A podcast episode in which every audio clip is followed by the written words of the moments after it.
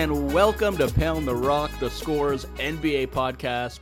I'm Joe Wolfond, and joining me, as always, is my co-host Joseph Casciaro. Talk to me, Cash. Wolfond, I just want to follow up on something we talked about last week. I don't want you to worry. The Detroit Pistons, they have lost 15 games in a row. I thought I think it's 16 in a row, Cash.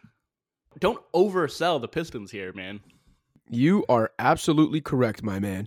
But what they did is they did cap an 0 and 15 November. I believe they became the eighth team in history to lose at least 15 games in a month without winning a game. But the reason I want to just kind of calm you down, Wolfond, I don't want you to panic, is that because the Pistons showed, I guess, some fight in losing that 16th game in a row to the Knicks, Mm. the night after they showed no fight in getting their doors blown off by the Lakers, Monty Williams said after the loss to the Knicks that Cade Cunningham told the team in the post-game locker room, "We got our swag back." So, just in case you were wondering, Wolfond, or any of our listeners, whether the two and seventeen, four for their last like forty-six, nine and fifty-three in the calendar year twenty twenty-three, worse record than the process era Pi- 76ers over the last five years, just in case you thought they didn't have their swag back, fear not, my friend. They got it back. Well, this is why, you know, on the last episode I played the part of Pistons apologist. You know, in part for for the sake of having an interesting discussion and playing devil's advocate, and in part because I did feel like it wasn't quite as bad as the record made it look.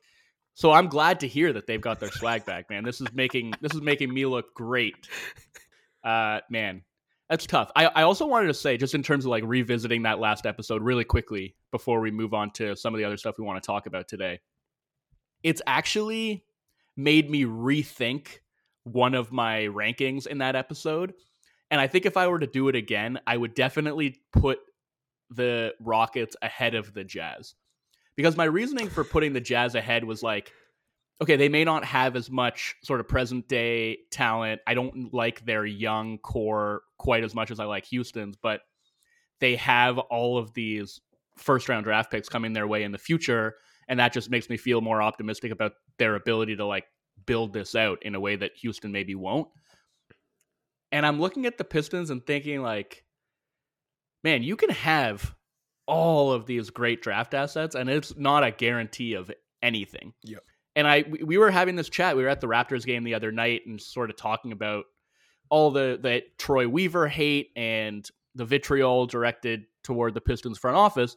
And granted, I think in terms of like the moves they've made on the margins of the roster, what they've done with their cap space when they've had the opportunity to do certain things over the last couple of years, you know, the free agent decisions, the trade decisions, things like that, there have been some blunders without a doubt. But in terms of like their drafting record, like 29 other GMs would have taken Cade Cunningham first overall, right? Mhm. I think Ivey is looking pretty damn good in year two. That doesn't look like a big whiff to me at number five. And again, that's a, a draft decision that I think most other GMs would have made at that spot. Duren, I think, was a really nice snag at what did they pick him? 13th.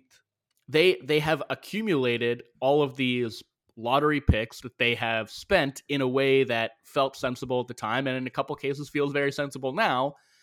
But you just don't always know how these things are going to pan out, even when you're talking about a guy who appeared to be a no doubt slam dunk number one overall pick in Cade Cunningham, who I still think is going to wind up being really good. But even in my Pistons apologism on our last episode, I'm like very much on the same page as you when I say you can't just lay all of this at the feet of like the roster construction around him and the lack of spacing. The fact that he has not been nearly at the level I don't think that the Pistons or frankly anybody else would have expected him to be at in year 3 is a huge part of the problem. So, I think if we were doing that exercise again, I would say yeah, the Jazz have all of these nice draft assets that they can potentially use, you know, whether it's in trades or on players that they hope can be part of the core. But when I'm looking at the Rockets and I see a guy in Alperen Sengun who looks capable of being the best player on a really, really good team, I think that ultimately is the most important thing when we're assessing a team's future. And I like Lauri Markkanen a lot, but I don't think he's quite at that level of player who can kind of be a real foundational superstar. I think he is more of a guy who you'd love to have being like a number two. Yeah. But I think having that dude is probably the most important thing. Like that's why we put the Spurs as high as we did, Exactly. in spite of the fact that they're a complete mess right now. And I think that's a huge part of the reason, maybe the biggest part of the reason that things are looking so bleak in Detroit right now. Cade doesn't look like that guy, or at least he doesn't look as much like that guy as people thought he would at this stage. Yep, exactly. And I don't want to rehash too much of it from last week, but that's that's exactly what I was saying. And that you know, like you said, there's a lot of people that want to put this all at the feet of Troy Weaver and the Pistons front office and blame the spacing around Cade and all the roster construction issues for like why Cade doesn't look like that guy. But I'm sorry. He's got to be able to lift their floor at least a little bit and give you some hope that he could be that guy. And I'm not saying he absolutely can't, but I'm saying his play over his now, whatever it is, 95 games in the NBA so far doesn't inspire that much confidence in me that like to the point where I'm like, okay, well at the very least, yeah, they suck right now, but I'm convinced Cade's that guy. I'm not. And I'm I'm sorry, like you draft the guy first overall with what was expected of him. Again, I'm not expecting, you know, 100 games into his career for him to be the best player on a good team already, but I am expecting him to show me signs that I think he could get there relatively soon. I'm not there yet. Not even close. And then moving in the opposite direction is like since we did that, the the Magic, the Pistons haven't won a game, the Magic haven't lost a game since we did those hmm. rankings, and that Orlando team gets more impressive by the week. I'm still not quite there in terms of believing that they're going to keep playing quite at this clip, but you know, if they finish the year with the number one defense in the NBA, I wouldn't be overly surprised. And you know, to your preseason bold prediction, they are currently inside the top 20 in offensive rating. And I think over the last couple weeks or so, that's like borderline top five. Like they Yeah. have been They- scoring at a monster rate over Well- the last little while. And um, Yeah, well, to show you kind of how good they've been on the offensive end, at least for the last week, we convened seven days ago, and I believe they had the 21st ranked offense. And two or three games later, seven days later, they're up to 15th. So they've jumped six spots uh, in offensive efficiency over the last week. And look, again, I know I, you know, it was somewhat tug in cheek when I did the bold prediction about them having a top 20 offense. I mean, I genuinely thought they finally would, but they really don't have to be good offensively. Like I think they're going to be a legitimately great defense all year. If they can even flirt with being a middle of the pack offense, this is like a solid playoff team going somewhere. And uh, it's been fun to watch, man. That crowd in Orlando too. I don't know how many of like their home games you've watched recently on TV or League Pass or whatever, but like that crowd sounds hot. The attendance numbers are up.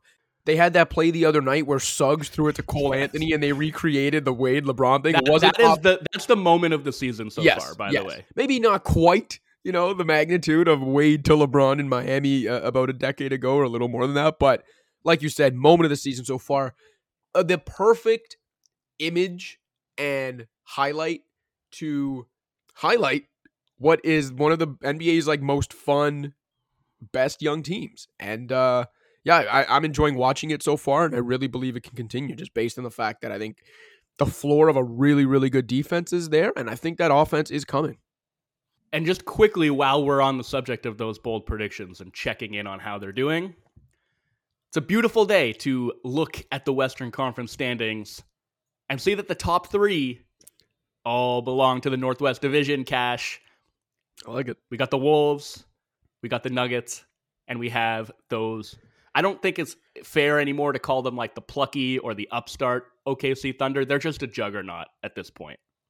That Yeah. team's absurd. They're a juggernaut So- with an MVP caliber star at the top of it right now. and I would like, you know, if we're talking about, you know, and I don't, I don't love doing this because we're not even 20 games into the season. Like, there's no sense in looking ahead at this point.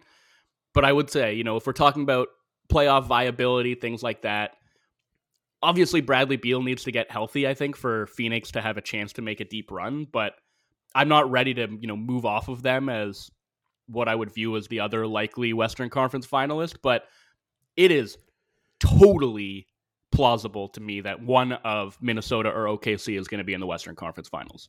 Yep. Uh, that's where we're at with that. we do have the knockout stage set for the in-season tournament. We've got the Celtics at Pacers, Knicks at Bucks, Pelicans at Kings, Suns at Lakers. I think a pretty good field of teams should be some good games. You know, I've said a couple times, I think the most important thing in terms of establishing legitimacy for this thing right off the bat would be having legit contenders be in this mix. Denver's not here, Philly's not here. But apart from that, I think we've got like, you know, ironclad, inner circle, and also fringy contenders in this mix. And I feel great about being on the right side of history because as soon as this thing was announced, I came out, I'm like, I'm pro in season tournament. It was the minority opinion at the time, but I held firm and I feel great about how it's gone so far. And I know you agree, you wrote about that uh, this morning. So, in writing that piece, w- what did you kind of discover both from talking to players and coaches about it, you know, collecting some quotes and sentiments from elsewhere, and just, I guess, your own opinion about how uh, how this thing has played out heading into this knockout round? Look, I think for the most part, the NBA has to be thrilled. Like, if the whole point of this was to provide an early season jolt, mission accomplished. And as I wrote this morning, like this Tuesday night, that eight game group play finale night this past Tuesday had to have been everything the league office dreamt up when they cooked up this tournament, right? Like you had the NBA world, fans, teams, broadcasters calling the games, probably casual fans, watching a really gripping night of NBA ball and scoreboard watching and following along with tiebreaker permutations and trying to figure all that stuff out on a random Tuesday night in November. You know, the joke is that for the casual fan, the NBA doesn't start till Christmas because football dominates this time of year. Well, here the NBA was like genuinely dominating the discussion less than a week after Thanksgiving. That is a really good start for them. Uh, some of the TV numbers came out yesterday. The NBA obviously proudly released them. Uh, national TV audiences up 26% if you go by the group play games this season versus comparable viewing windows from last season. Local TV broadcasts up 20% in November. The NBA just had its highest ever average attendance November. So a lot of good signs here. And I'll remind everyone the only thing that's been played so far is the group stage. Like the highest profile and most lucrative games are still to come. So this is really, really good news for the NBA. I wouldn't say something I discovered because it is something I was already assuming would happen based on the fact there's money on the line and these guys have pride as pro athletes. But I guess I was encouraged to hear that and to see that it does seem like the players have for the most part bought in and want to compete like you could look around the league you had um you know like one of the some skeptics thought for some of the more accomplished players or the wealthier players, like how much is half a million dollars like really going to move them, right? The potential to win half a million if they win the tournament. Spencer Dinwiddie had a great quote, and I'm not saying he's one of the most accomplished stars, but look, the guy's making $20 million a year. He had this yeah. great quote. The thought of getting another half million cryptocurrency is just tickling Spencer Dinwiddie right now, Cash. Um, no, but he had this great quote where he was like, listen, who don't like money? $500,000, that can pay for my Rolls Royce. it's like uh, seriously, like you could be like I don't care how jaded someone is, but even for the fabulously rich and famous, there's always more money can buy. Like they're not gonna thumb their nose at half a million dollars. Yeah. Paulo Banchero, Let's hear it for capitalism, folks. Round right, of I'm applause. Just say, I'm just saying. But yeah, like Paulo Banchero kind of said something similar. You know, where this is a young guy making almost 12 million a year, already pretty accomplished young basketball player. Basically said like, look, there's money on the line. Like I want to win. And as you know, because you were we were both at Suns Raptors this week. Uh, you know, I asked Frank Vogel about it too, as someone who like actually coaches like some very accomplished superstars who are making tens of millions more than that. Or in the case of KD, has already won multiple championships and Finals MVPs and the league MVP. And I asked Frank Vogel like for guys that are that accomplished, like, do you really see a difference between or sense a difference between average regular season game and NBA Cup game? And Frank Vogel, like, very plainly said, yes, like I, I, I sense a difference. Like these guys definitely want to win that cup, and and because it is something extra to play for, and they're competitors, they want to win it. They want to compete. They were checking the standings, seeing what they needed to do because they wanted to get to Vegas and have a chance to compete for this thing. So, I think it, you add all that up, and the league should be very, very happy about how this has gone. Now, in saying that, obviously it's the first one. It was never going to go off completely without a hitch. And the most obvious concern, the courts were an issue, right? And I'm not talking about aesthetically because whether people liked them or Yeah. you know thought they were too gaudy and unbecom- unbecoming of the NBA, that part was fine. The fact everyone was talking about it was great for Yeah. the NBA. Let me just say, I, I don't think the aesthetics of the courts were actually a big issue, except for the red ones. yes, agreed. Like that's one thing where I'm like, you could do everything the exact same next year, have the courts look just as flashy and just as colorful, just not red. Yes, Because those are the ones that made my eyes really hurt to try. Like I couldn't get through an entire game on one of those red courts. I couldn't. Agreed. Agreed. But like I was saying, the fact, well, yeah, there's some things to iron out there. For the most part, the fact people were talking about the courts at all, that was another win for the league. The problem was some of these courts were slippery and genuinely putting player safety at risk. And you had players were complaining uh, after games in Toronto, New Orleans, Chicago, Orlando.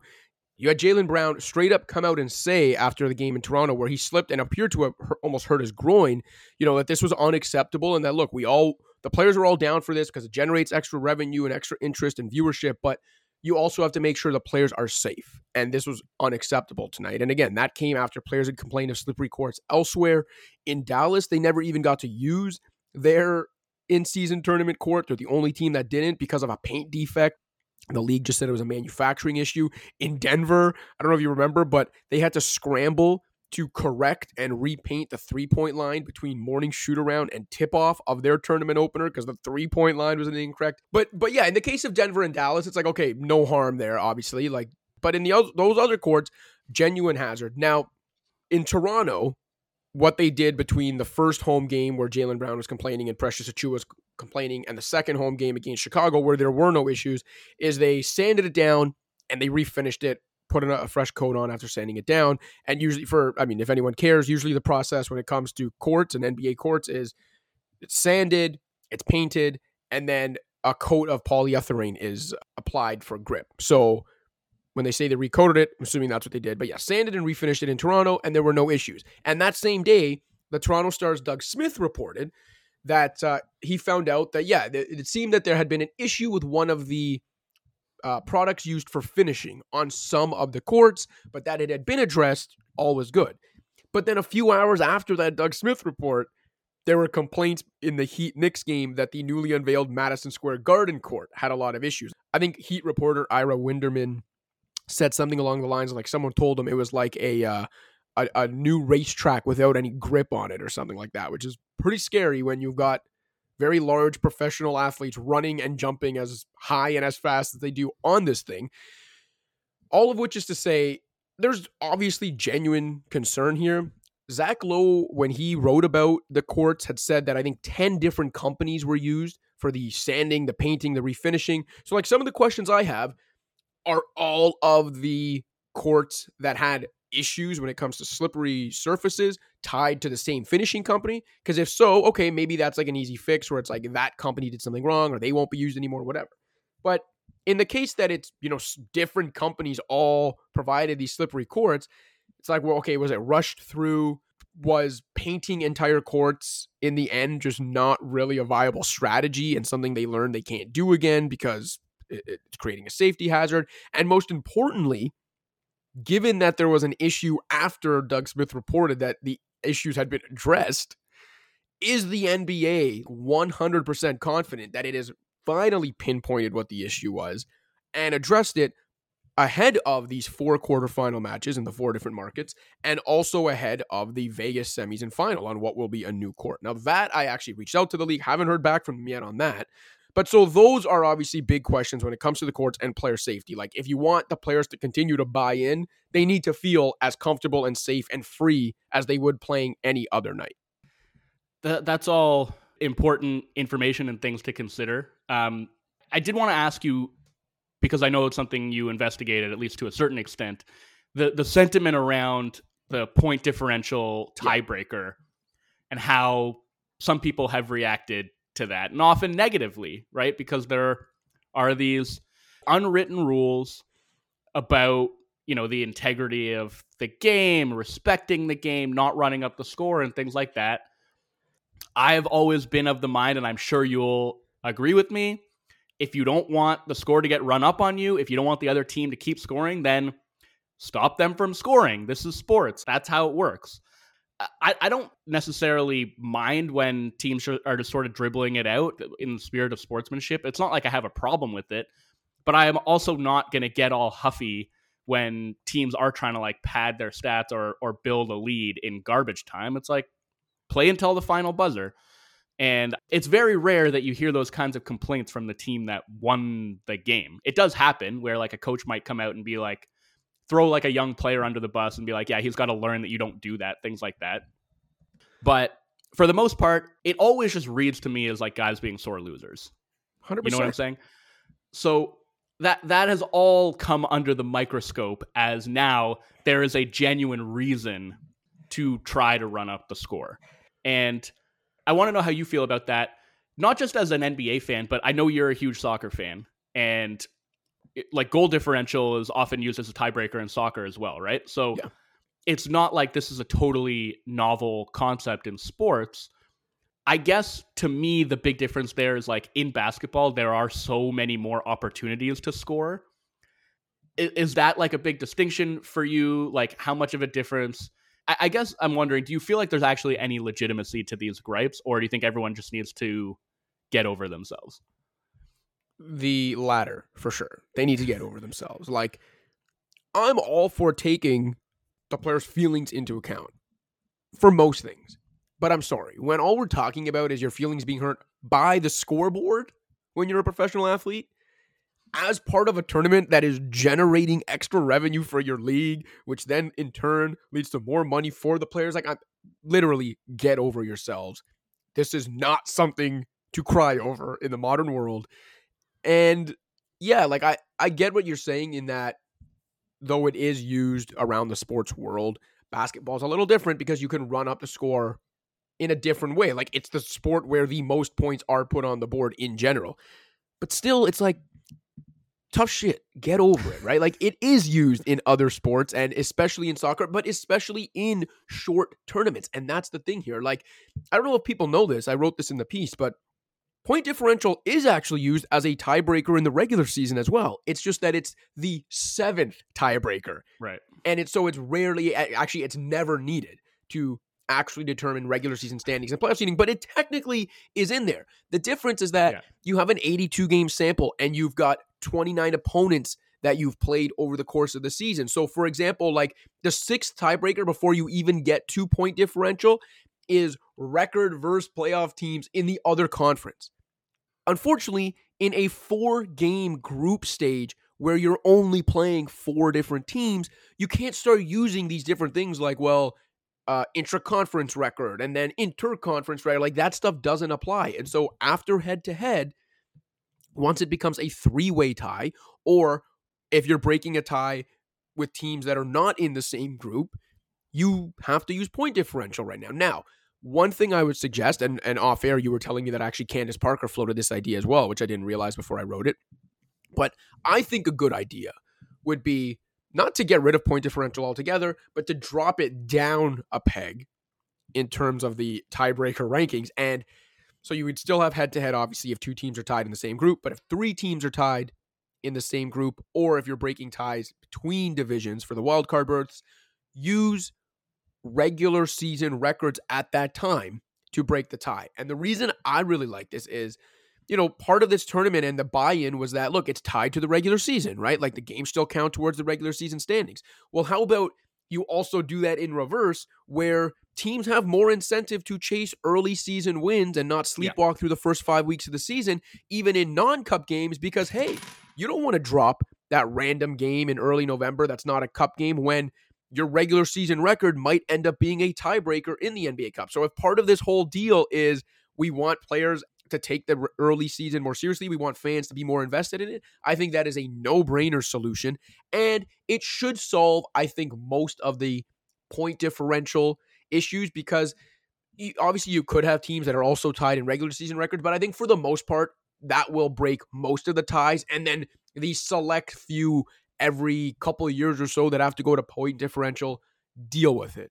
Deal yeah. with it, DeMar DeRozan. Okay. Like, and every other, like Billy Donovan was upset because a few days after the Bulls were upset, or DeMar DeRozan was was upset in Toronto because Pascal Siakam jacked a three pointer with the Raptors already up 12 in the final seconds, and the bench was telling him to shoot. Now, in DeRozan's defense, the one thing I'll give him is the Raptors actually were already eliminated from the tournament before tip off and did not know that. The coaches did not know that. The players did not know that. But the thing is, DeRozan wasn't upset that they were running the score up even though they were already eliminated. He was just upset in general because, as he said post game in the visiting locker room in Toronto, I don't care about no in season tournament points. And then Billy Donovan a few days later was upset because the Bulls, again on the wrong end of things, the Celtics needed to up their point differential to hold off Orlando and Brooklyn in the race for East Group C supremacy. And so the best team in the league, the Celtics, had their starters on the court after the you know lowly Bulls had emptied their bench, and the Celtics not only were running up the score, but then it started intentionally fouling Andre Drummond, a career 47.6% free throw shooter, while they were up by 32. And Billy Donovan talked about not liking it. And, you know, like Drummond's a good vet and he was put on a, in a tough spot in a 32 point game. I mean, you know how you're put in a tough spot? Being an NBA player who shoots less than 48% from their career from the free throw line. I thought you were going to say being on the Chicago Bulls. That too.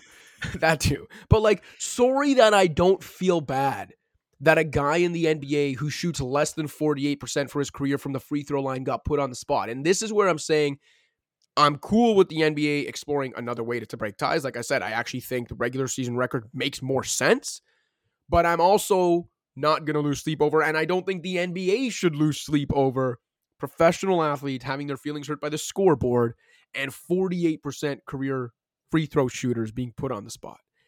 And last thing I'll say, because I know we've already gone 30 minutes before getting to the main theme of our pod hmm.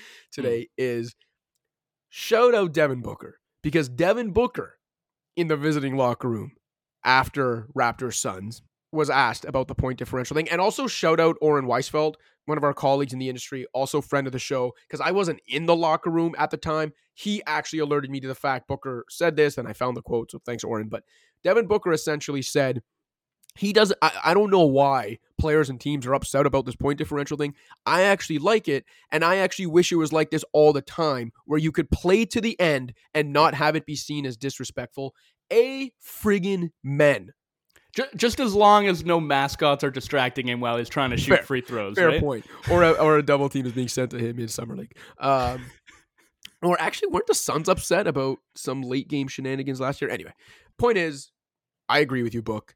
And if the NBA has its way, and if this first in season tournament is any indication, teams and fans won't just be on the same page about playing to the end. They'll also be more invested in playing from the beginning. Nice. It was uh it was a game against the Pelicans last year. I don't know if, if Booker specifically was upset right. about this, but definitely Chris Paul was about Zion throwing down like a windmill dunk in garbage time of a loss against the Pels. So th- that's why I'm saying, man. It's like the Suns are going to the NBA Cup knockout stage, so it's probably easier for them to brush all this aside. And to Devin Booker's point, yeah, man, I would love to see a team running up the score in you know a non NBA a non NBA Cup game, and then if they get pressed about it afterwards, just be like, hey, man, this could be the seventh tiebreaker when it comes to playoff seeding. Like, you, you can never be too careful got to have all our I's dotted and T's crossed and whatnot. Um, I don't actually want that, but I wouldn't, you know, be upset about it either if, if somebody came out and said that. And I, I, love the idea of using regular season record as a first tiebreaker. Like, I, I just think, to your point about making the early part of the regular season that much more meaningful, I think that'd be great. But, you know, doing this for the first time, it was about figuring out what worked and what didn't and that goes for the format, the tiebreakers, the courts, all of this. Some of it is probably going to stay the same. Some of it is going to change, but I think what I said at the time that it was announced and why I was behind it was that why not, right? Why not try something, try to add some spice to the regular season? And if it leads to 5% more effort being given, 5% more fan engagement for a November regular season game, that's a win. And I think that that, you know, at least 5%. I think, you know, to your point about the viewership numbers being up, what do you say, 25%? 26% for nationally televised games, 20% local broadcasts. And again, the highest ever uh, average attendance in the month of November. Yeah. So there you go. I think uh, unambiguously, this is a big win for the NBA. And I think it's something that is going to stick, probably with some tweaks on the margins. Um, before we go to break, of those four matchups, is there one in particular that you're most looking forward to? Oof. Um, I'd say probably Suns Lakers. I think that's the most heavyweight matchup of the opening or the quarterfinals. Good star appeal. Cup, you know, a, a, legit contender and at worst a fringe contender. Although we can talk about the Lakers uh, maybe a little later on this show. But yeah, I think I think for the quarterfinals, Suns Lakers is the obvious one, but Celtics Pacers too. I mean, the upstart Pacers, the up tempo Halliburton led Pacers coming into this thing with you know just have to win three games, single elimination. Why not them? Well, because they're playing. Uh, because their defense is as bad as their offense is good, and their offense is the best offense of all time. I think that's why. Yeah. Uh, but their offense going up against the Celtics defense, I think, is going to be really fun. I just, yeah. I think the Celtics are much better equipped to slow down the Pacers than they, vice versa. They've also so, beat them by like 51 already this season, didn't they? Yeah, that was a game that Halliburton didn't play right, in, right. but I don't think Hallie being there would have prevented the Celtics from scoring a buck 50. Yeah. Uh, which is what they did in that game. So, yeah, yeah I think the, the Celtics are definitely heavy favorites in that one. I think Pelicans Kings is actually the one I'm most excited about because the Pels have already gotten the Kings twice this season. And I just think that's, I don't know, it's kind of like an intriguing uh, matchup stylistically. And I'm, I'm pretty jazzed up to see that one. But uh, of all the positives that we've talked about with year one of the in season tournament. The one that is just breaking my heart is that the Orlando Magic didn't make it to the knockout stage. The team that we were all pinning our hopes on being that breakthrough team that won the inaugural NBA Cup, despite going three and one with a pretty impressive point differential in the group stage. Should have beat up on the Bulls more. Should have hacked Drummond down the stretch. Uh, okay, let's take the break there, and we'll come back and we'll talk about the most confusing teams in the NBA so far. What's up, Pound the Rock listeners? Just a friendly reminder to rate, review, and subscribe to the show on iTunes, SoundCloud, Stitcher, Spotify, or wherever else you get your podcasts. You can also check out the Scores Fantasy Football podcast with Justin Boone. And in case you haven't already, download the Score app, available on iPhone and Android. That's where you can find all of our feature content, as well as live scores, updates, and breaking news. And don't forget to check out the Scores YouTube page for an informative yet light-hearted dive into the sports world's trending topics. Now back to the show. Okay, Cash, as we tend to do, you know, we've we've taken our time, we've meandered a bit, and halfway through the episode, we're finally going to get to our intended topic of discussion, which is the teams that have confused us most so far this year. That can be confusion for any number of reasons based on schemes that don't make sense to us or just wildly oscillating results. It just teams that have us scratching our heads for one reason or another. I'll let you start, Cash. Who who's been the most confusing team in the league? I'm going to start with the team that I picked to win the championship, and that's the Milwaukee Bucks. And the reason that I say they're confusing is, I mean, look, we talked about them a lot already to start the season. Obviously, that first week and a half, Adrian Griffin comes in, employs this new defense that doesn't really make a lot of sense, doesn't optimize Brook Lopez at all. But within 10 days, after the players talk to him, they go back to the base drop coverage that is a lot more in line with uh, Brook Lopez and even Giannis Antetokounmpo's strengths. And they start to pick it up on the defensive end. But overall, since they made that change on November 3rd, still just a middle of the pack defense, 14th. On the other end, though, I'd say Giannis and Dame have kind of started to hit their stride together, at least from a productivity standpoint, if not from an actual like on court gelling perspective. But though, you know, it's with regularity now that you're seeing like both those guys go for 30 in the same game. They've both pretty much been in the lineup most nights uh, as a team. They've been fairly healthy.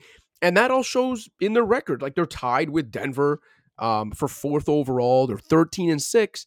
And yet something doesn't feel quite right. And I think you'd agree because even though I know you weren't being completely serious when you sent those messages. You have twice sent me text messages so far this season saying the Bucks are cooked. Now, one of those times you sent me that message, they were down 26 at home to the friggin' Blazers.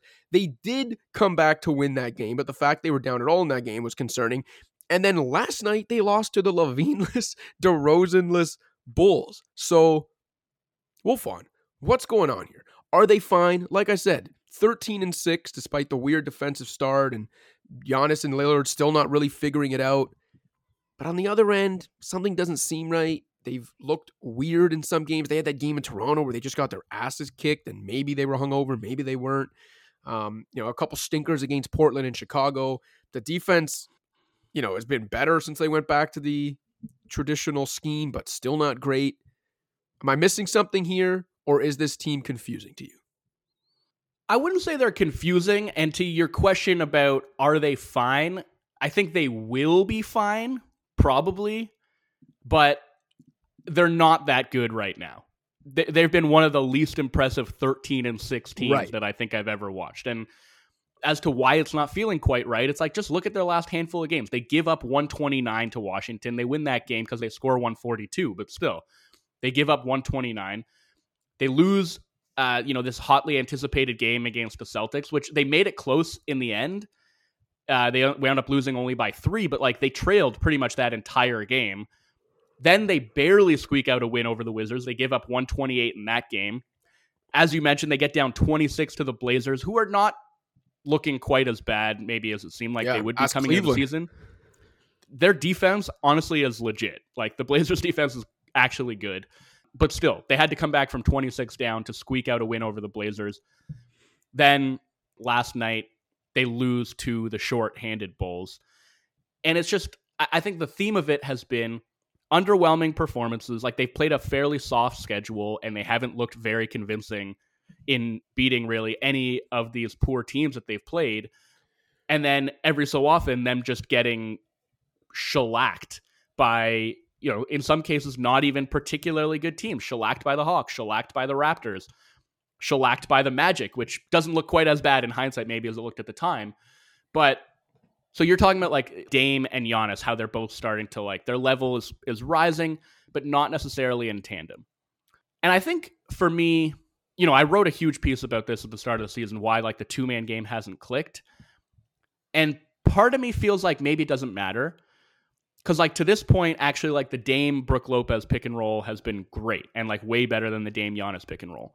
And the Middleton Giannis pick and roll has been great, way better than the Dame Giannis pick and roll. And it's like, okay, if both of these guys can just be super efficient offensively by doing other stuff and not necessarily working in tandem, that doesn't mean they're not helping each other out. Like Dame spacing out is still helping Giannis, even if he's just working out of the post or in isolation or running pick and roll on the other side of the floor with Middleton, right? And same thing goes for like Giannis's interior gravity, helping Dame find openings on the perimeter. Like they're still helping each other out. If they're not doing it in tandem in the two man game that we thought could be so effective, I, I don't think that's like the end of the world. I, I guess I just think the offensive process on the whole has still looked a bit ragged a lot of times. And they're they're pulling out all of these close wins. You know, basically until that game against the Bulls last night, it just felt like they were winning virtually every game that involved crunch time. And I just, yeah, they have Dame, so maybe that feels more sustainable than it would for another team. But I just think their their offensive flow and the sort of actions that they run a lot of times have me scratching my head a little bit. Yeah. But but that's also nothing new for the Bucks. Like we thought Dame being there would fix it, and maybe it will eventually. It's all still very new. So that's why I guess overall they don't feel like a confusing team to me, just because a lot of this is stuff we've seen before. And in terms of the defense taking a nosedive, I don't think that was entirely unforeseen either, given the personnel shakeup uh, in the offseason and you know the the impact of losing not only Drew Holiday but also you know guys like Jevon Carter, even Wes Matthews, right? Like you look at what they have at the point of attack now, and it's just real flimsy. Yeah. And you couple that with Giannis not being at his customary level defensively, and they're having a hard time stopping people, even though it's looked a lot better since they started putting uh, Brook in drop coverage more frequently. It's definitely something to monitor. Like I'm watching their games with a lot of curiosity about is this stuff steadily going to improve? And so far, in spite of their impressive record, I don't really feel like it has Yeah. meaningfully improved. So Yeah. it's not like maximum panic time, but I think there's definitely enough red flags here to start having some legitimate concerns about this team's championship viability. Yeah. All right, Cash. I think I'm finally ready to talk about the LA Clippers. I, I've put this off. I didn't want to go too in depth after they made the Harden trade. After the first few games looked really rocky, I wanted to give it some time. But here's why the Clippers are super confusing to me. Kawhi and Paul George have both played all 18 games. Yep. Like if you had told me that coming into the year, okay, 18 games in, they're going to have James Harden and Kawhi and PG would have played every single game. I would have felt like, man, they're going to be competing for one of the top seeds in the West. And instead they're 8 and 10. And you know, the thing that I said when they made that Harden trade was like, I'm not really worried about the offense at all. I think they're going to have to figure some things out defensively and maybe it'll take some time for the offense to really gel. But I think ultimately it's going to be just fine. And instead, it's like the defense has actually looked really good, and the offense has been kind of a disaster. They're five and eight since that trade, and their offensive rating since then is 24th in the league, while their defensive rating is eighth. Their pace has fallen from 11th to 21st. Um, and with Harden on court, it, it- their offensive rating is 110.3, which is basically equivalent to the 25th ranked Jazz. With Westbrook and Harden on the court together, their offensive rating is 101. And it like seemed actually for a minute like they were really finding their flow and their tempo. They won four out of five games. Granted, two of those wins were against the Spurs, but like they also had two that were against the Rockets and Mavs. But then after that stretch, they lose to a Nuggets team without Jamal Murray, Nikola Jokic, or Aaron Gordon. Get absolutely carved up by the Reggie Jackson, DeAndre Jordan two man game while playing just some baffling pick and roll defense. Like their tags were either non existent or late routinely. You had Zubac kind of like playing in between, but not really knowing how high or how deep he should be playing in the drop. And then the help defenders behind him don't know what they're supposed to be doing. It was just like, I was astonished. I could not believe that a, a, a serious team, which maybe the Clippers aren't, but like a serious team should not be getting carved up by the Reggie Jackson, DeAndre Jordan two man game in the year 2023. And the funny thing Just about real that is, quickly like, though, how much of a chef like how much were you chef kissing the fact that of all the teams for Reggie Jackson and DeAndre Jordan to torch together in 2023, their old beloved Clippers were that team. I did, and it's I, I had this thought also while watching Jalen Suggs demolish the Raptors in a game those two teams played, you know, a week or two back, and seeing how you know Suggs has like routinely had some of his best performances against the Raptors, a team that notably passed on him with the number four pick two years ago. My feeling has always just been like I, I don't doubt that pro athletes are petty and hold these grievances and do whatever they can to fire themselves up, like any added motivation they can find as these psychotically competitive people that like that trait has allowed them to get to where they are in life. But I've always sort of been like, man, you're playing basketball at the highest possible level. You get to do this for a very short amount of time. All of these games are precious. I don't think these players need any added motivation, any other reason to go and play their absolute hardest every single night.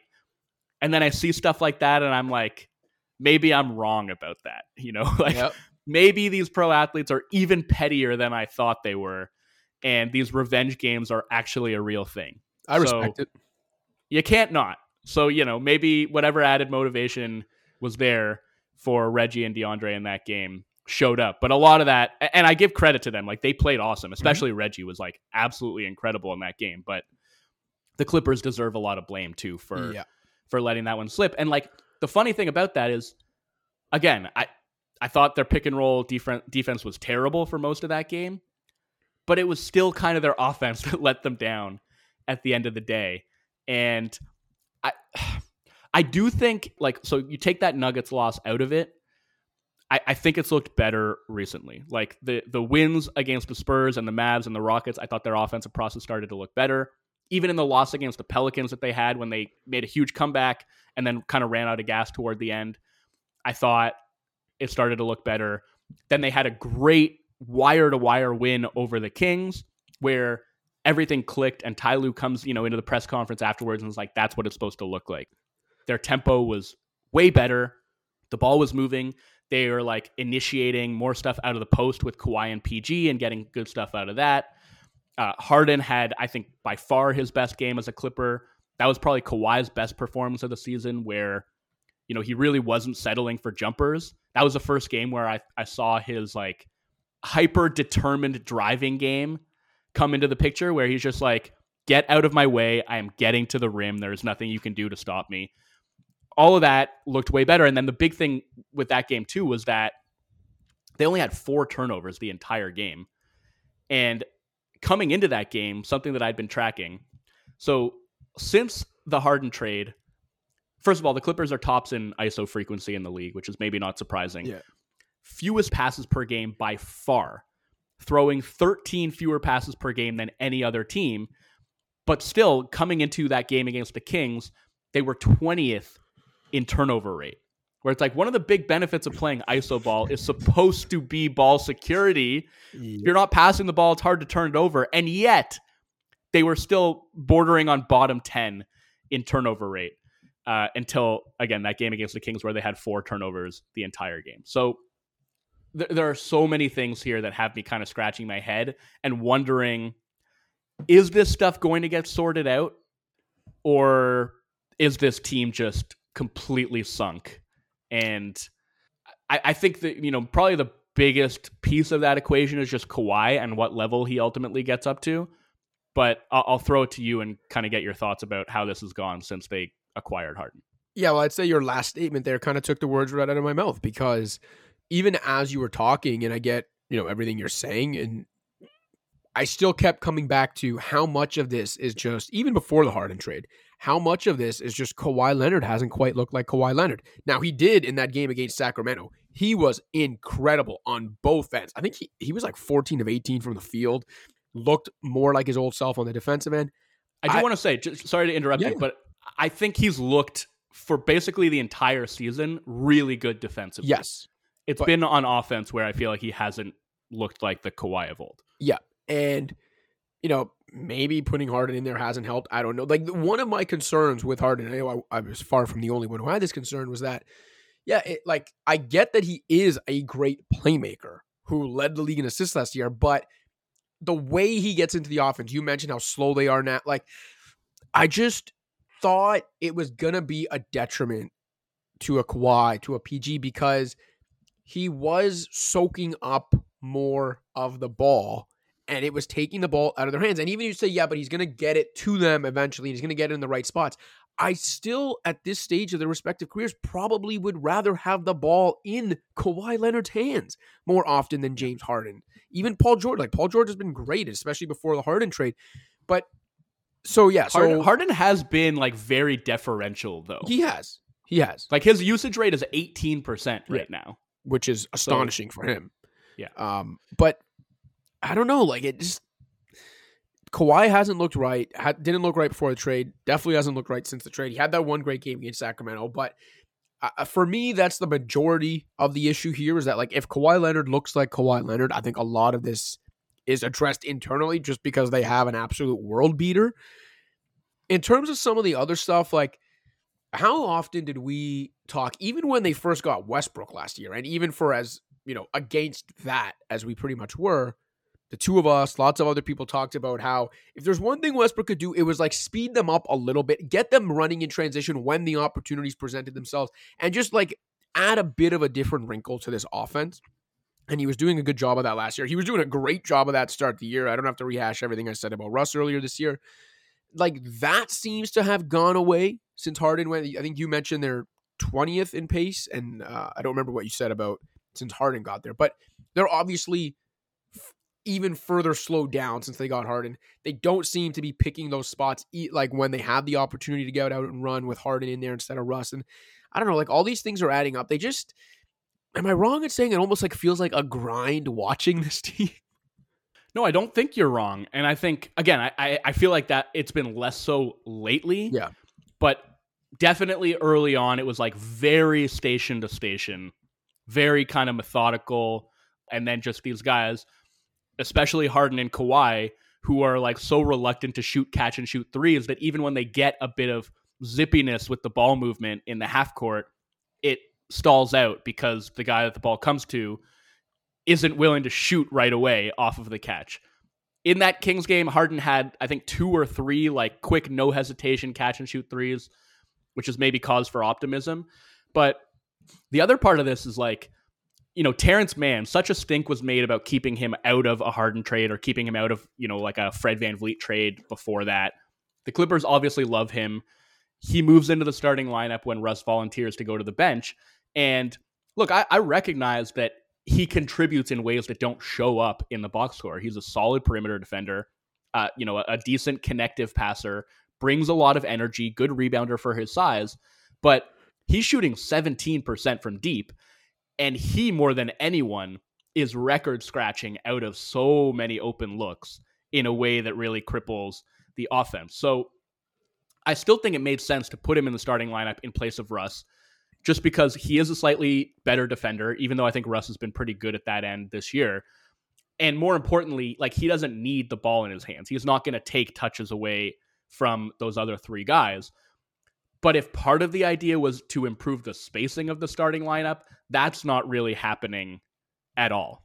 So you have that kind of issue with the starting lineup where they're actually not able to create a ton of space. And even when they are creating like open three point looks, a lot of times guys aren't taking them. And then you go to their transitional groups and it's like, man, one thing they just can't do anymore, like they did this against the Pelicans and it lost them the game, playing Russ, PJ Tucker, and Zubac all together, like those lineups just cannot score at all. And maybe that was an exception just because they needed Tucker to guard Zion in that game and they won't have to play him as often. But PJ Tucker right now has a 4.3% usage rate, yeah. which would be the second lowest of all time for any player playing at least 10 minutes a game. And I, I like Zubac. I think he's been pretty good, especially the last couple of games. Like that game against the Kings, he was amazing defensively like erased Sabonis from that game. And I also thought Theis was a nice pickup for them, who until their game against the Warriors last night had looked pretty good.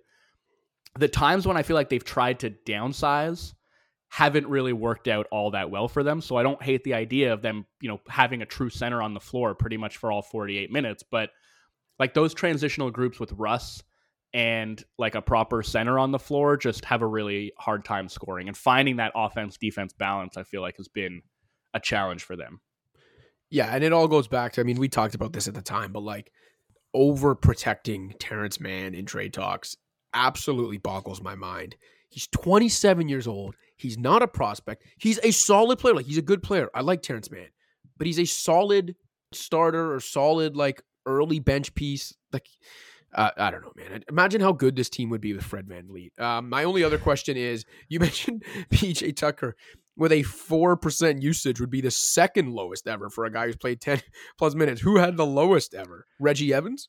Uh, somebody named Charles Jones who okay. played for the Washington Bullets in like the 90s. Okay. I, I looked it up a couple of days ago, but here, let me pull it up for you quickly. Yeah, Charles Jones, 4.2% in 92 93 for Washington. Right. So, uh, yeah, it's uh, I don't know. I, I still have like some measure of faith that it's going to improve. I don't know how much it's going to improve, but I, I do think they're better than what they've shown so far. And to the Kawhi point specifically, eh, he, he didn't look like Kawhi for like the first half of last season either. Yeah. And maybe that's different because A, he was coming off an 18 month layoff And B, now he has like another knee surgery in the rear view. So maybe you're less inclined to trust that he's going to round back into form this time around. But I just think he's earned that benefit of the doubt, you know? Fair. Until we see otherwise, to expect that by the end of the season, he's going to look like something close to peak Kawhi again. And again, I think he's been excellent defensively. None of this means that the warning signs aren't real or aren't troubling, but I, I'm I'm not overly concerned about that yet. And also, like the Clippers have been awesome when he has been on the floor, and more than awesome when he and PG have been out there together. So, you know, I'll, I'll take the silver linings where, yeah, the defense has actually looked better than I expected it to, and um, the offense is starting to look better from a process perspective. All right, I had this team a little further down, but since we talk Clippers, let's get to them quickly. The Lakers. Hmm. 23rd on offense, 15th on defense, 22nd in point differential. No Vanderbilt yet this year. Gabe Vincent has only played four games. Rui Hachimura has missed eight, I believe. They've had the 10th hardest schedule according to ESPN strength of schedule rankings. And they're 11 and 9. they have more than survived this. They've actually got a winning record despite all of that. Now, part of it is perhaps you could say, well, LeBron and AD have only missed one game each, so they've stayed relatively healthy. But like these numbers don't add up. Wolfond how are they doing this?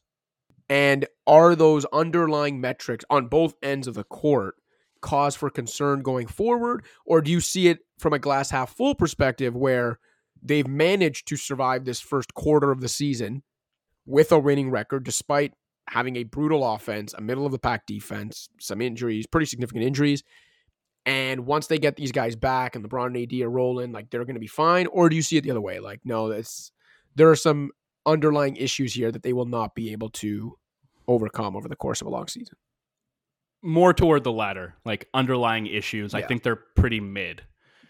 And I, maybe their defense can be a little bit better than it's been you know, like can they get up into like top eight, even top five territory? Like that's what they're going to have to rely on because as much as I think their offense can be better than it's been, I don't like this is a, a below average offensive team.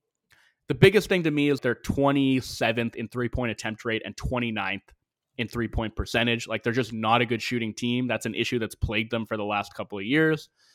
And yeah, I don't know. I mean, we talked about their offense early in the season when we were talking about big disappointments, and I just think it has been a little bit too predictable at times, a little bit too static, too much on LeBron's shoulders, frankly.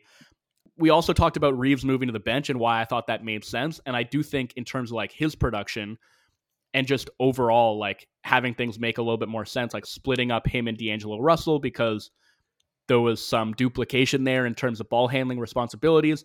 Also, those lineups with him and Russell out there together were getting shredded defensively. And with Reddish in the starting group, that's looked a lot more solid, and it's been easier for Reaves to sort of find his offensive role running bench and transitional groups. So, like, all that makes sense to me. I just, with, with the shooting in the state that it's in, I I, I just don't know how good their offense can actually be. And then it's also like, even for like a team that that plays big a lot of the time, they're like one of the worst offensive rebounding teams in the league. You know what I mean? It's like they're not really getting the benefit of size. their size. Yeah. So, yeah, I don't know. It just doesn't it hasn't looked great to me and it doesn't look like something that's about to turn around. You know what I mean? Even like comparing them to the Clippers, I can see the Clippers sort of turning a corner where I'm like, I wouldn't be surprised if for the rest of the season the Clippers were a top 10 offense. It would shock me if the Lakers were a top 10 offense the rest of the year. Yeah, and the guy who's been missing who will juice their defense the most in Jared Vanderbilt isn't addressing their offensive issues. If anything, might exacerbate them. I, this might be an impossible question to answer in hindsight, but before we move on, I I am genuinely curious though. If someone had told you coming into the year, first 20 games, Lakers are going to be middle of the pack on defense, bottom 10 on offense. Austin Reaves is going to be a shell of what we thought he'd be coming into the year. Vanderbilt won't have played a game. Vincent will have only played four. What would you have ex- said? Okay, then their record will be because it sure as hell wouldn't have been eleven and nine. Well, I guess, but then you're you're also telling me that AD and LeBron have played all but one game, right? Yeah. So Yeah. that is still the most important thing. Yeah. And I would say, yeah, if they're if they're playing pretty much every game, then 11 and 9 feels kind of reasonable. And that's you're weighing those two things against each other, right? Where you're like, okay, so some guys are going to get healthy, maybe some guys are going to start playing a little bit better, but can you expect that level of health from Right. LeBron and AD moving forward? I don't know. And that's why I'm like they probably net out to being about this, maybe like a slightly above 500 team. They don't look like a legitimate contender to me Yeah. right now. Agreed. What have you thought about the New Orleans Pelicans so far, Cash? Yeah, a lot of overlap here as usual uh, between us. I'll tell you how I felt about them. I've been confused by them. well, listen, I think- too. Me too. I think for the most part, they've been solid and should, you know, at 10 and 9, should be mostly happy with how their season has gone. But confusion is the right word to describe my feelings about them because this is something like I was actually laughing at myself because I think it was last Friday night. I tweeted about how, you know, the Pelicans had this stretch they could really build off of. And it was over an 11 day stretch. They beat the Mavs, the Nuggets, the Kings twice, and the Clippers, with their only loss during that time being a one point loss to your West leading Minnesota Timberwolves. And so what I tweeted was essentially look, CJ McCollum hasn't played in three weeks. They've had this really nice stretch here. They beat good teams. They competed against the Wolves. I know this team has been streaky in the past and doesn't deserve like the benefit of the doubt, but I really think this stretch is something to build off of. And then they proceeded to lose two straight games, not just to the Utah Jazz, but to the Lauri, Markkanen list Utah Jazz. And so all of my faith was just thrown on the ground and stomped on by someone the size of Zion Williamson. Not great, Bob. But yeah, I mean, still, they are over 500. They did just get CJ McCollum back. I don't know how to feel about their overall uh, win loss record, but then there's like other parts of it too. Okay, so they have a top 10 defense. Their offense has slid to 18th. You know, like this is a team whose offensive upside we've been high on for a while, even as a non shooting team. We've talked about their ability to dominate the inside. And then even if you look at this year, it's like Ingram and Zion have only missed a few games each. They're basically both averaging like an efficient 24 points and five assists. The team gets to the free throw line. Like I said, they just got CJ McCollum back. I don't know, like, is them still being a not great offensive team just come down to, well, they lost McCollum for three weeks and they just don't shoot enough? What's going on here? Because in terms I- that yeah. interior domination, getting to the line, like that stuff has been there. Zion and Ingram have been good, and yet the offense still lagging behind. Yeah, so the shooting is obviously a problem. Yeah. Not only McCollum missing time, but like they haven't had Trey Murphy all season. fair point. and he appears to be on the brink of returning. So that is going to be a huge difference maker for them. What I wonder is okay, the offense theoretically improves. McCollum comes back, Trey Murphy comes back. Those guys take the minutes of guys who can't really shoot. But why do the Pelicans have a top 10 defense right now, right? It's because of guys like Herb Jones and Dyson Daniels who are crippling their spacing. So that's the balance that they have to strike. And there was a point in time, like really a couple years ago, Zion had like pretty much a, a healthy season where he was just absolutely dominant offensively, where it kind of looked like even if you don't surround him with shooters, he's going to find his way to the rim and he is going to drive efficient offense because he is just an unstoppable force. He will get where he wants to go. You can throw multiple bodies at him and he's still going to get where he wants to go, or he's going to draw so much attention that even lacking shooting isn't going to prevent them from getting quality shots at the rim because you're just going to be in rotation all the time. And he's looked a lot better recently, but he hasn't quite looked like peak Zion yet. And it's sort of the same thing with Kawhi, where it's like he could get back up to this level and that could change everything. But if he doesn't, I don't know how far this team can go.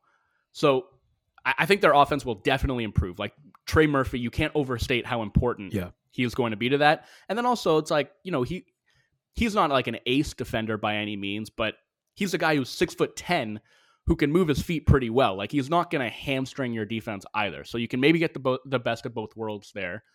And I- I'll be sad to see Dyson Daniels moved out of the starting Yeah. lineup because I just love watching him defend. Like he is so active, so long, has amazing hands. Like him and Herb Jones is just Dude, Herb Jones, like, I mean, He's unbelievable. Like Yeah, one of the top five defenders in basketball. so I was going to say. Herb Jones. I know we're like talking, you know, before a quarter season mark here, but uh, Herb Jones should be on an all defensive team if the season ended after 15 to 20 games for some reason. absolutely absolutely so yeah there, there's a bunch of things going on. Like one is especially you know without mccollum and trey murphy for this stretch is just they have this same three point math problem that it feels like they've always had which is not just that they don't take enough of them but they give up a ton. And i think part of that is by design like they're not a good rim protecting team so they really do pack the paint and they're fine giving up all these threes. And so when you look at them having a top 10 defense, a big part of that is they're giving up a ton of threes and they have the second lowest opponent three point percentage in the league. So you can maybe say they're getting a bit lucky on that front. And we could really start to see their defense get pulled down, not only when, you know, guys like Dyson Daniels aren't playing as often, but when maybe their opponents start to shoot threes a little bit better.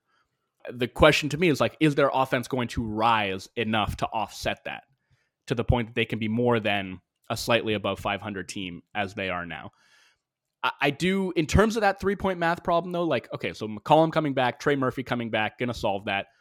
Jordan Hawkins, their rookie sort of sharpshooter who just moves around like a energizer bunny off ball and can shoot off of all different kinds of movement. Again, you have to deal with the offense defense balance there because defensively he's a long way away. But man, you want to like goose your three point volume, that dude gets them up. Yep. And uh, Matt Ryan has also he's he's injured right now, but he's helped on that front too. So like they have these pieces, I think, that will allow them to kind of mix and match and hopefully do what they need to be able to do to like find a solid level at both ends of the court. But I think it's going to be a bit of a tricky juggling act.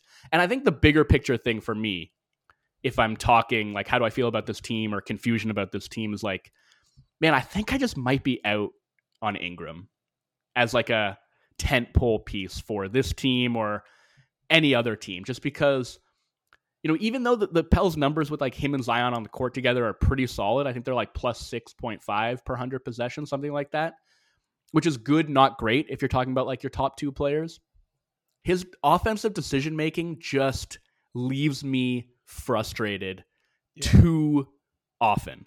His shot diet, his playmaking decisions or non decisions, like the reads that he misses or just chooses not to make in service of taking yet another semi contested pull up 19 footer, it just drives me up the wall. And I just don't think that him and Zion really complement each other all that well. That's that's just like my one sort of big picture nagging concern where I'm like I don't know if Ingram is the guy, but then it's like okay, if you're then saying we need to get pieces that that fit around Zion better, does that make sense given how injury prone he is and how, you know, uncertain and unreliable his availability has been and is probably going to continue to be. Like it's it's a really challenging situation.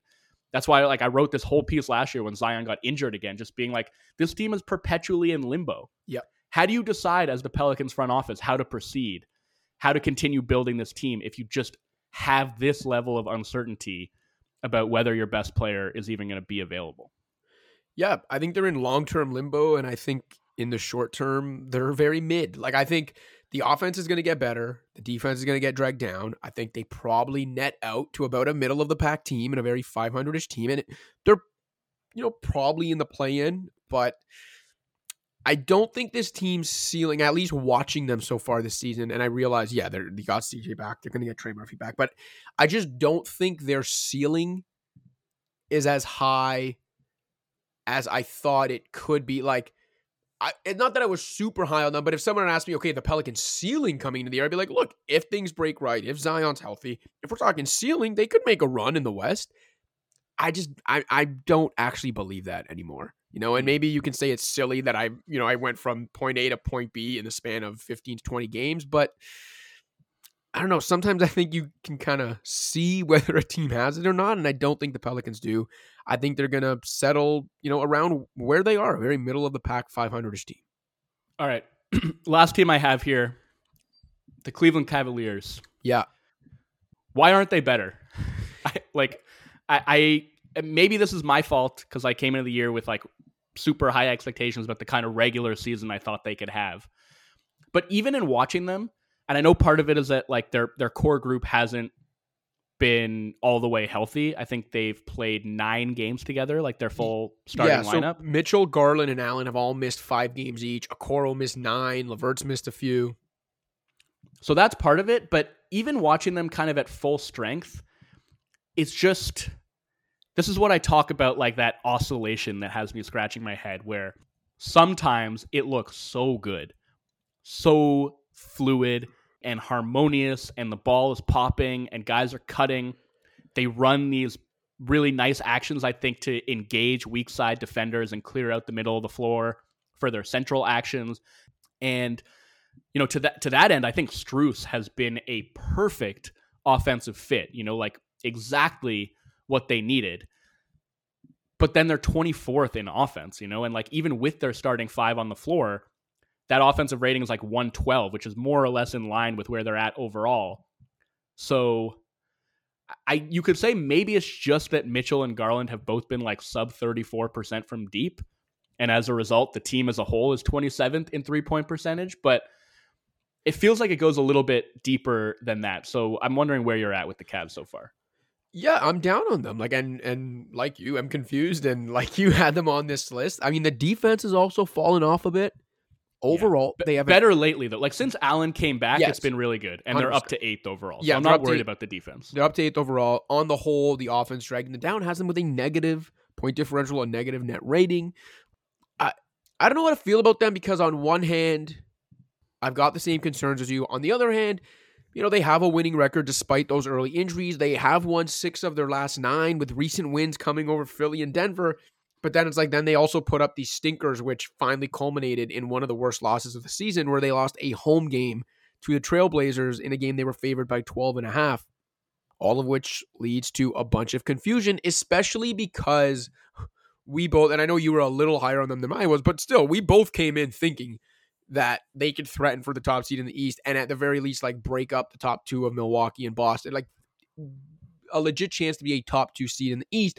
Obviously, it's still early and it can't rule it out this early in the season, but they definitely have not looked the part. And I don't know why. So I mean, I guess the one positive is when they're, you mentioned like even when their starters are on the court, the offense not really improving, even with Strus in there with them. But they are like that lineup is an overall plus six per 100 possessions.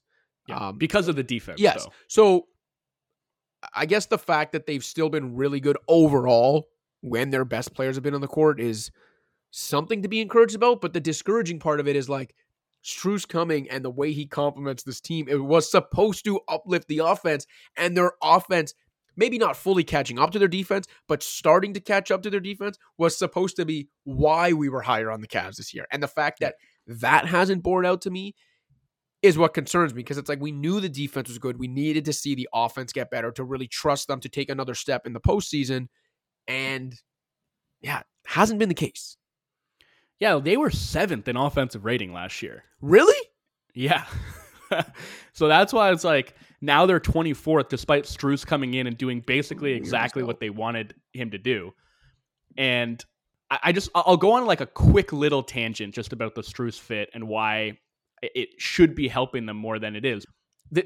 It's just a great it's a great lens through which to look at like the way that we talk about three point shooting and three point gravity and and a good illustration of the folly of just looking at three point percentage because right now Max Strus is shooting 37.8% from 3 and Isaac Okoro is shooting 38.9% from 3 Yeah.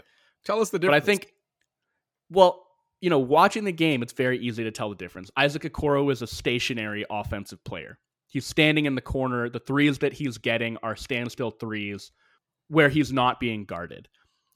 Max Strus is zipping around, being run through all of these off ball sets, slingshotting into pin downs and dribble handoffs, coming off of exit screens.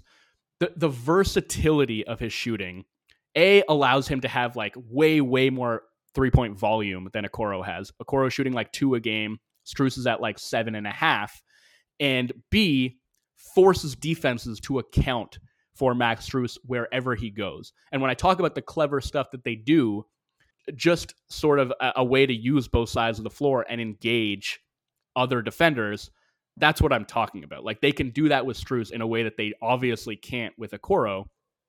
And so that's like the the big thing for me is like when Strus hits the bench, you really feel it. Like their offense looks completely different, and that's borne out by the numbers. I think they're like ten points per hundred possessions worse offensively when he's not out there, and it just sort of goes to you know this point that I made early in the season when I was talking about this game they played against the Thunder, where they were getting absolutely cooked by Shai Gilgeous-Alexander, which you know no real shame in that. Everyone's getting cooked by Shai this year, but like they had to resort to putting Mobley on Shai down the stretch because Okoro wasn't playing that game. But even if Okoro was, they wouldn't have been able to score with him on the floor.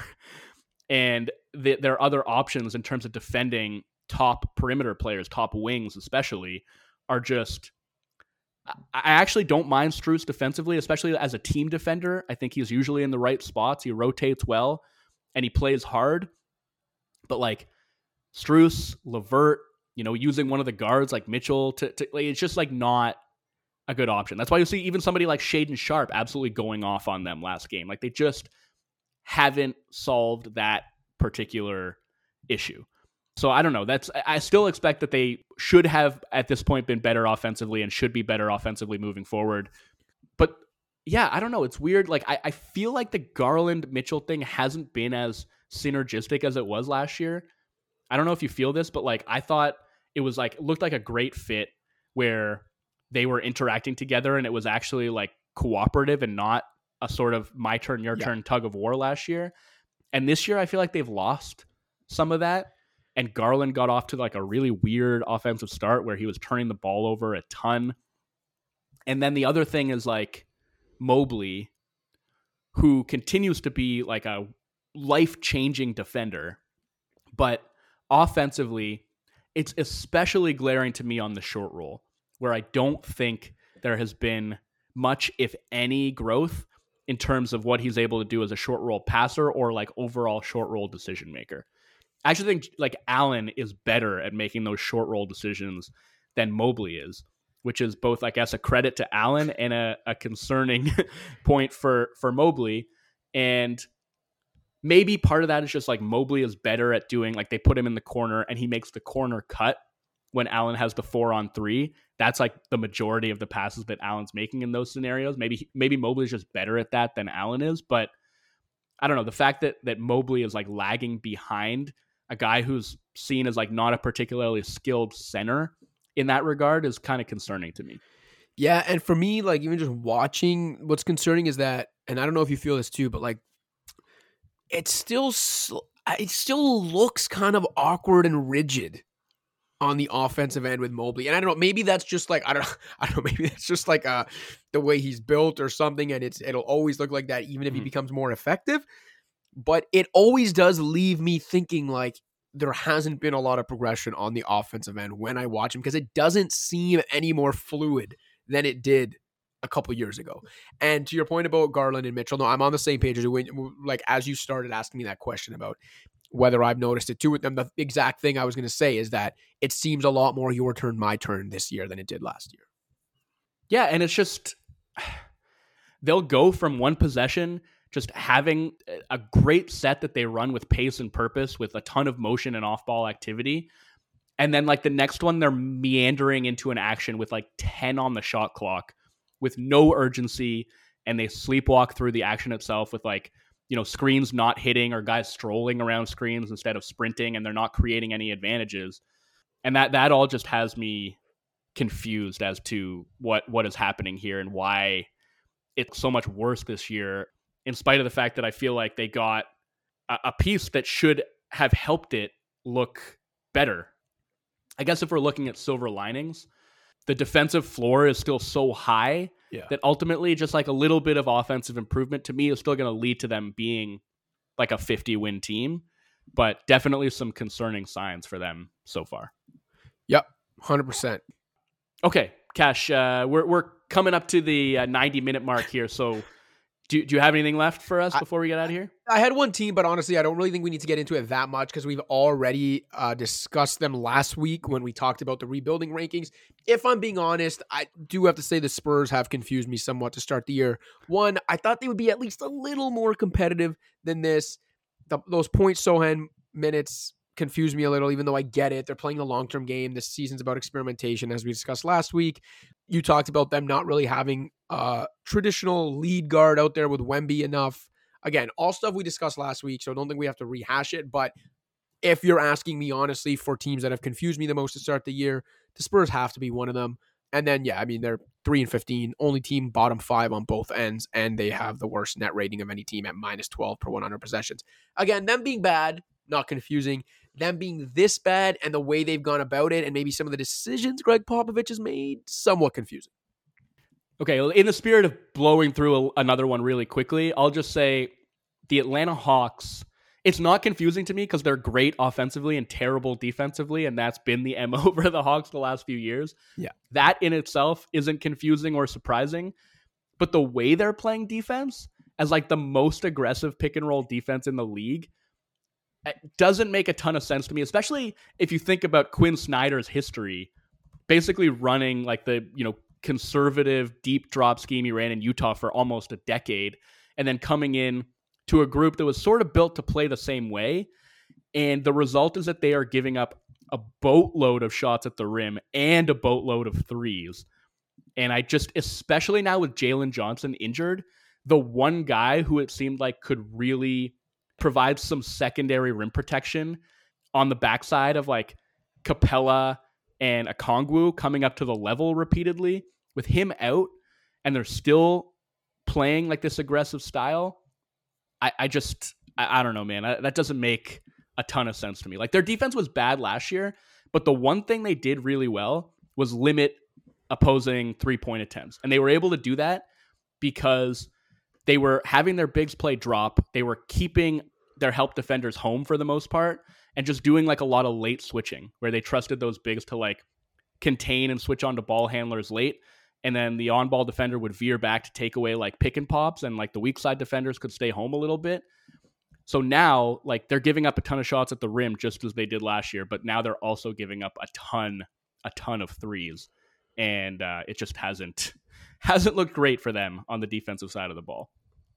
So that's uh yeah, that's all I got on the confusing teams front. Cash, you've cleared your conscience. Yeah. Is that sufficient? I, I, I absolutely have. Okay. I guess we we did skip out on a fan shout out last week, so even though we are going very long here, we should try to get to one today. You have one for us, Cash? I do actually. Yeah. Uh, Gavin Verge out in Bewdley, Ontario. Gavin emailed me a few weeks ago. First of all, I just want to say that Gavin uh, included a lot of very kind words about us uh, and about enjoying our work. Uh, which honestly we don't have time to read all of them, so we really appreciate it, Gavin. But uh, but what I will say is that Gavin said um, he assumes he's one of maybe a maximum of 10 basketball fans in his hometown and the only true diehard hoops head. I actually looked at it. So Bewdley, Ontario, according to Google, population 650. So I actually don't discount uh, that Gavin might be one of only 10 hoops fans and the only true diehard. Um, anyway, he actually said that uh, he originally saw Wolfond and I on the Raptor show with Will Lou and loved our analysis. So then he naturally bought into Pound the Rock, and he hasn't missed a drop since, as uh, he enjoys that we provide some of the most thorough analysis out there in conjunction with great personalities and some stories sprinkled in. Uh, also said his absolute favorite part of the show is some of the surprising ideas and takes we have. Uh, he says I've dropped some mind bending ideas on him before. Also says he loves my quote unquote anarchist opinions. I don't know I'm starting to feel about this uh, reach out, Gavin. No, I, I, I very much appreciate it. Like I said, appreciate the kind words in general. I had already emailed Gavin back. We have a little, nice little back and forth going. But even though the show went really long, I did want to make sure I got Gavin a well deserved shout out. Also, because as Wolfond knows, I will be gone for the next week and a little bit, going to a friend's destination wedding. So I'll be away next week. Wolfond, I'm pretty sure, has a host, uh, co-host sorry, Wolfond, I'm pretty sure has a guest lined up for y'all next week, and I'll be back in a couple weeks. And didn't want Gavin to have to wait that long for his fan shout out. So Gavin, there you go, well deserved. Thanks for the support, man. Thanks so much, Gavin. Cash, you got to forward me that email, man. I, I I, wasn't CC'd. I will. But thank you to Gavin. Thank you to all our listeners for tuning in for this extra long episode. I don't know. I should stop calling them that. This is just standard runtime at this point. But uh, thank you all for listening. Bid Cash a fine vacation, and we'll hear from him in a couple of weeks. But for the time being, hope you all are doing well and have a great weekend. For Joseph Casciaro, I'm Joe Wolfond. Pound the Rock.